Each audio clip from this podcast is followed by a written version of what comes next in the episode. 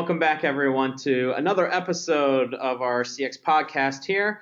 Uh, we are going to be talking about uh, continuing our conversation around CX governance. Uh, but instead of accountability, we're going to talk about those who actually do some of the accountability holding, and that is uh, really on the sponsorship leadership side, uh, talking about our chief customer uh, customer experience officers and those in leadership positions. So, Paul, welcome back, and I thought this would be, um, as we talked about at the end of the last conversation, a good topic to to continue to talk about. What does the leadership structure kind of look like? Uh, what are the what does the potential operating model look like? So I thought we'd dive into that today. Fantastic. Awesome. So let's take a step back and when we talk about sponsorship, what do we really mean by that in the realm of CX governance? Yeah, you, you know, at some level, you've got to have executive buy-in to the idea that, hey, we're going to change the way we're doing things. We're going to move from more product-centric uh, type of company to a customer-centric company. And so sponsorship, you know, at, at, at its highest level really, really means you've got buy-in from the CEO. Um, and there are there are any number of people who would argue that the CEO is is you know essentially your chief customer officer, um, who is you know they're they're they're in ahead of all customer experience.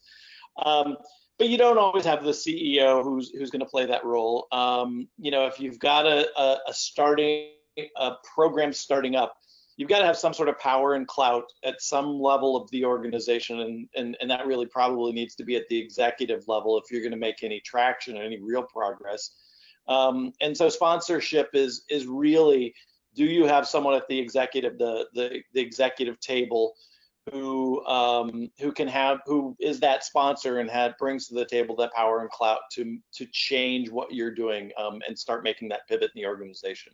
Okay, so uh, you know uh, it sounds important to have the sponsorship. Does it make or break CX within an organization to have a single owner or a group of owners or no owner? Walk us through, you know, what the vitality of the success. What does that what does that really look like, or what's the impact there? Yeah, again, I I often hear people say, "Hey, look, customer experience is everybody's business. You know, we don't have an owner because it's everybody's business. And then some level, yes, that's true. And yet on the another level, people make decisions in organizations and there is accountability um, across the organization. So the question is who and, and how does that? Ultimately, that all funnels up to the, the, the, the CEO. Um, when the CEO is not necessarily built in or there's certain parts of the organization that are interested in customer experience, you still have to have that some level of senior executive that um, is creating the accountability, is mediating conflicts. It's like you're customer you're customer centric, I'm customer centric, and yet our metrics are diabolically opposed. You have a you you've got a web uh, the digital P&L. I've got the bricks and mortar P&L, and yet our customers trans go across those. How do I get those two groups to work together when they they really their commissions are different or you know um, their metrics you know have them doing things that don't necessarily facilitate handoffs. You've got to mediate those conflicts. You've got to allocate resources across the company. So that sponsorship is really about you know those types of things. And in my mind it is make or break. If you don't have executive buy-in to customer experience and that power and that uh, authority to mediate those conflicts you're you're kind of dead in the water. You can you can do some some tweaking at the edges, but you're not going to meaningful. You know, you may impact some experiences, but hmm. not the overall experience. Okay. All right. So you you talked about. Um, you know, I, I mentioned this idea of the chief customer officer or chief experience officer. Let's talk about that individual um, and especially um, the difference between uh, what that person's role is versus like the CEO or maybe you know what another person that you would typically see at the C-suite. So let's start with what is a chief customer officer um, and why any specific reasons organizations would choose to put a CX leader in the C-suite compared to thinking just the CEO or, or someone else. Yeah. So, and I've done a, a, ton of research around chief customer officers over the year, talked to dozens of them, looked at organizations, heard every argument. Should I have one? Should I not have one? Um, again, a company doesn't need to have one, but a, a, CEO doesn't really need to have anyone in the C-suite, really, if you don't want to. They're accountable. A CEO is accountable for everything. So, mm-hmm.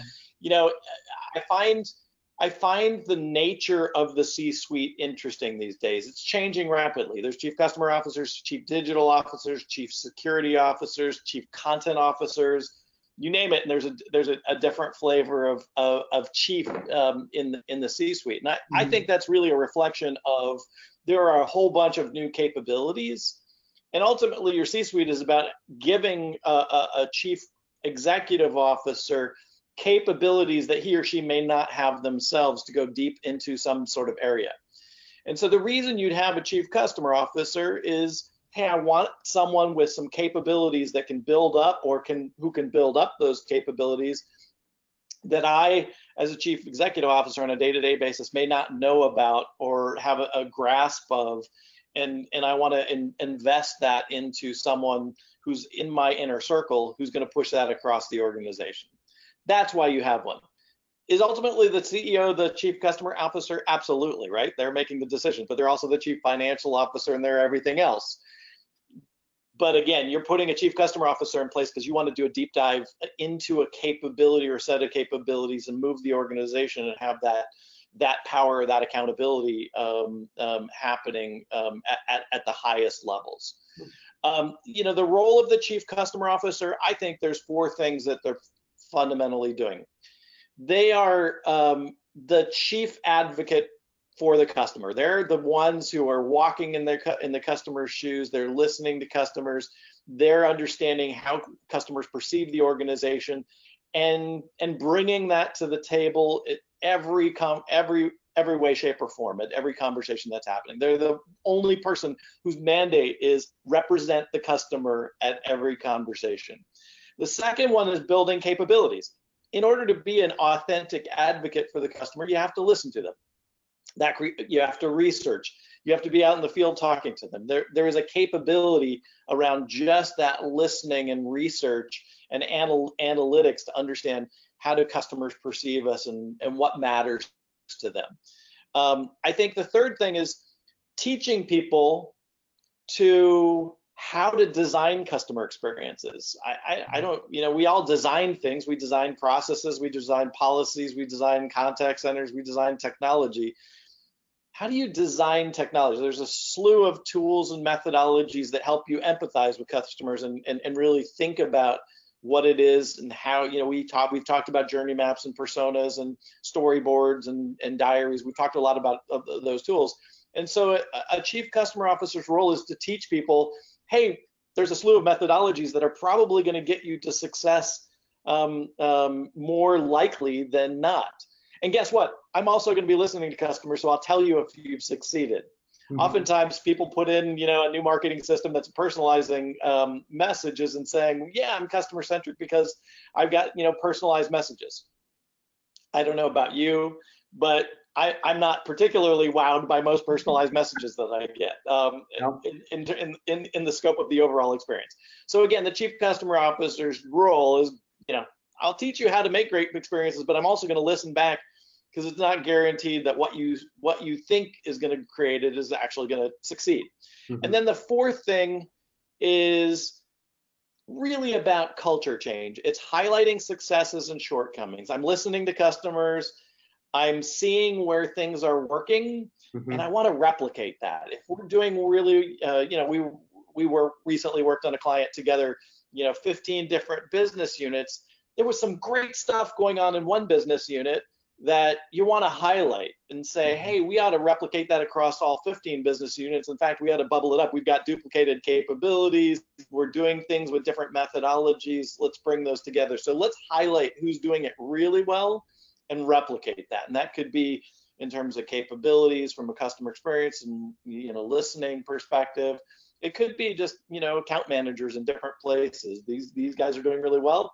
Let's let's let's you know make that. Let's do more of that kind of stuff that, that those guys are doing because they're driving great customer experiences.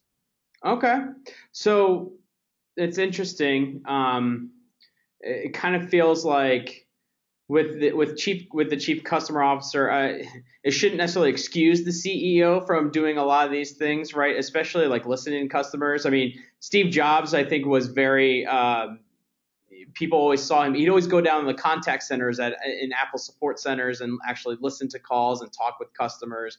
So I think that is really any executive's roles to be able to understand customers, but it at least allows allows them to to like you said those those core areas um, that so you can have a dedicated executive focusing on and driving um, driving. Yeah, great great exec great executives do a ton of that kind of stuff, you know, and we've seen, you know, and, and Jobs is a good example. Jobs is interesting because he, on one on one hand, he, you know, he's often quoted as saying, "I never listen to customers because they won't tell you what they need," you know, and we go back to the Ford Ford example. And yet, what he was really, really great at was looking at what people did and and uh, you know, kind of understanding intent uh, uh, of what they did.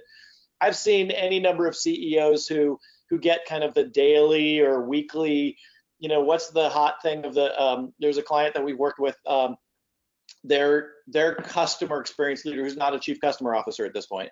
Um, but, but the company is fairly sophisticated at customer experience. She on a regular basis, I think it's like three to five times a week, will tee up sort of one of the big issues that the company is having. Mm-hmm. Um, you know, might be a recording in a contact center, it could be a recording of, of a website, um, um, um, but some sort of issue the CEO and 100 executives listen to um, you know the the the the customer issue at six o'clock in the morning, and by eight o'clock the CEO wants to know the action plan, mm-hmm. right? And so there's a constant kind of what's going on with our customers um, how are we taking our insights and moving those to action? Great CEOs. I mean, I love it. Undercover Boss, in my mind, is one of the great customer experience shows. I thought we've made it now. We've got, you know, and it's both a customer experience and an employee experience um, kind of show. But you know, that's what CEOs ought to be doing is going undercover and looking. The great CEOs do those kinds of things. Is they're going undercover and they're seeing, they're walking in the customer's shoes. Um, um, um, there's actually a, a, wonderful added as a link to this uh, the, this show, but uh, discussion at Stanford Business School between Walmart CEO and Pepsi CEO. Uh, at about minute 13, they actually discuss going into the stores and, and, and trying to walk through the customer's shoes and, and feel what it's like, you know, um, um as as a customer in their own uh, uh, in their own stores. Interesting. Yeah, I um, that's it seems to be a common thread if you hear success stories. It's those executives that are most uh, uh, they got their ear to the closest to the ground um, that actually end up being more successful. So that's really interesting. So let's talk Absolutely. a little bit about let's talk a little bit about um, the backgrounds of CEOs. So where are they coming from? What what type of skill sets are they bringing uh, to be able to do those things in which you you had identified? Yeah, so you know, when I first started looking at chief customer officers, I thought they were going to come from much more of a marketing background, and in fact, they're all over the board. Um, you know, there's as many people who are coming out of sales or quality, operations, marketing, um, and, and really, um, um again, it's spread across the board. So I don't know that there's one good answer. I look at marketing folks and I say, well, you've got the front end up to sales, but you often don't have the operational skills to, especially in long purchase cycle, complex products, long life cycle.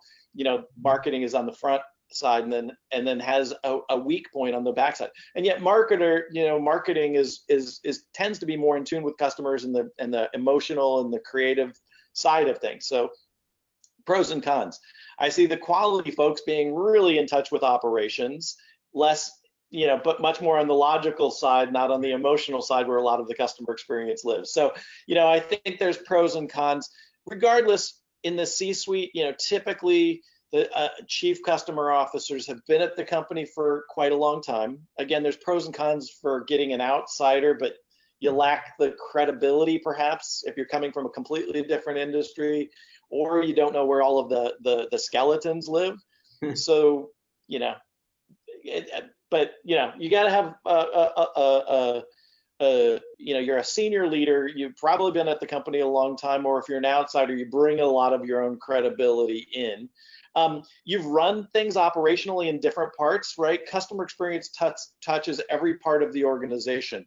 And so, you know, good chief customer officers typically have had their hands in marketing, have had their hands in, in in field operations or, or, or, contact center operations. They may be on the product side, but they've been involved with a lot of parts of the company, mm-hmm. and so they can you know speak the language of those various different parts. Um, and then they've got to be charismatic. I mean, you've got to be passionate about this stuff. You know, in, in the words of one, one chief customer officer, you know, I spend 50% of my time talking about things that are you know evangelizing the whole concept of empathizing with customers you know it's something that's so um, it's so natural to me and so unnatural to other folks you know and, and you know they're spending 30 to 50 percent of their time just evangelizing what it is and what it means to you mm-hmm. particularly in your organization so i think those are some of the you know critical critical skills interesting you know you bring up the on the marketing side um, i had seen uh, let's see, I think it was a Forrester, um, maybe a point of view talking about where CX should ultimately live. And they kind of advocated, or not necessarily advocated, but throughout this idea of, of it really living in marketing. And, and if you don't have a chief customer experience officer, you might end up it really the owner or sponsor would be the chief marketing officer. Um, this may be a little bit of a rabbit hole, but let's talk. I'm, I'm curious about the idea. I didn't think so either when I read that, I was like, ah, it doesn't. It's it's because, like you said, it's beyond marketing. It's beyond.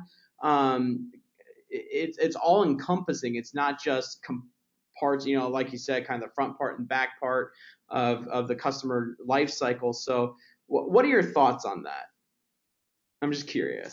Yeah, I, I think every organization needs to figure it out for themselves. Um, again, if it comes from marketing, marketing has to really redefine its role from from acquisition to get into the weeds of of how someone uses a product, how they get support for a product, how they implement a product, right? There's a mm-hmm. tremendous amount of stuff that happens after. And and, and again, I, I often see marketing journey maps that are the life cycle and they spend five steps on the acquisition part and only one step on you know one or two steps on on use and support. When getting trained up getting mastery of a product um, you know going from the beginning to the end um, implementate right there there can sometimes be really really long life cycles. So I again, I think any any any role can be successful, but you've got to have a breadth, you know, um, of, of knowledge across the organizations. Um, another consultant, uh, Jeanne Bliss, talks about the power core within organizations. You know, to me, I think that's an interesting place to look. Is where does your power live mm-hmm. um, in in an organization? Where's your your clout, and then emanate from there. Um, you know, I see in a lot of software companies a chief success officer um, that tends to be on the, you know, as as software's moved for, from to software as a service, a big piece of the experience happens after the sale. Um, it's implementation and training and support and you know add-ons and you know a whole slew of other things. In fact, you know, 85% of the revenue can be in a software as a service you know, in, in mature companies, 85% of your revenue can be from um, renewals and, and organic growth. You know, that notion of the chief customer officer or chief success officer emanating from there makes a ton of sense to me in account management. I would say most chief success officers are like customer experience officers. It's the same old thing, and they're, they're not particularly mature yet. Mm. But in many respects, those things, you know, I think can be be very, very, very, very similar. Yeah. So one of the other things I want to talk to you about structurally, um, before we get into what does it look, well, this could be a little bit in terms of the operating model under the chief customer officer. But and we had talked about as we were planning this, what is you know what does that look like in terms of the organization and the, the team that kind of drives customer experience. But then there's also the idea of uh, what other functions might roll up to the chief customer officer?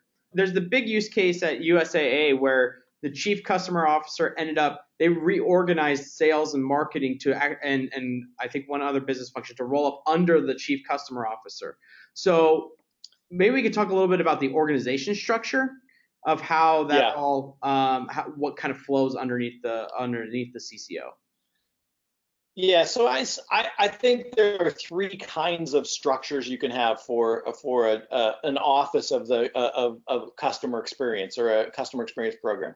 Um, at, at, the most basic level, I you know I call it a, a, center of excellence or an advisory type of model. It's a small, self-contained, very small budget, um, very few people. Um, and they're really an advisory role. They're trying to get best practices, get people on board, and so forth. And, and typically, we see that um, in smaller um, or early stage customer experience organizations almost always take on a role of some sort of advisory or, or, or center of excellence. Mm-hmm. Um, in that, um, there's a at the other end of the spectrum, I would I would say there's more of what I call an operational type of uh, of, of customer experience program tend to be more mature. USAA is an example. So by operational, they've got chain of command over broad swaths of the organization. Mm-hmm. So the, the, the vice president, the former uh, senior vice president of member experience, when they put him in place, um, he had sales, marketing, support in all the distribution channels. So contact centers, uh, retail branches, um, all all digital types of things. So big part of the organization all flowed up to him. It was sort of an interesting triangle between CEO, COO, who was back office, and mm-hmm. CCO, who was all front office um, intersection. So, and then in between that operational and advisory role is something I would call a, like a matrixed organization, where I may have pieces of it. You know, I don't have broad operational control, but I maybe you know, I've got dotted lines or we've got some shared um, uh, uh, metrics. Um, you know, so let me, so those are kind of broadly the three.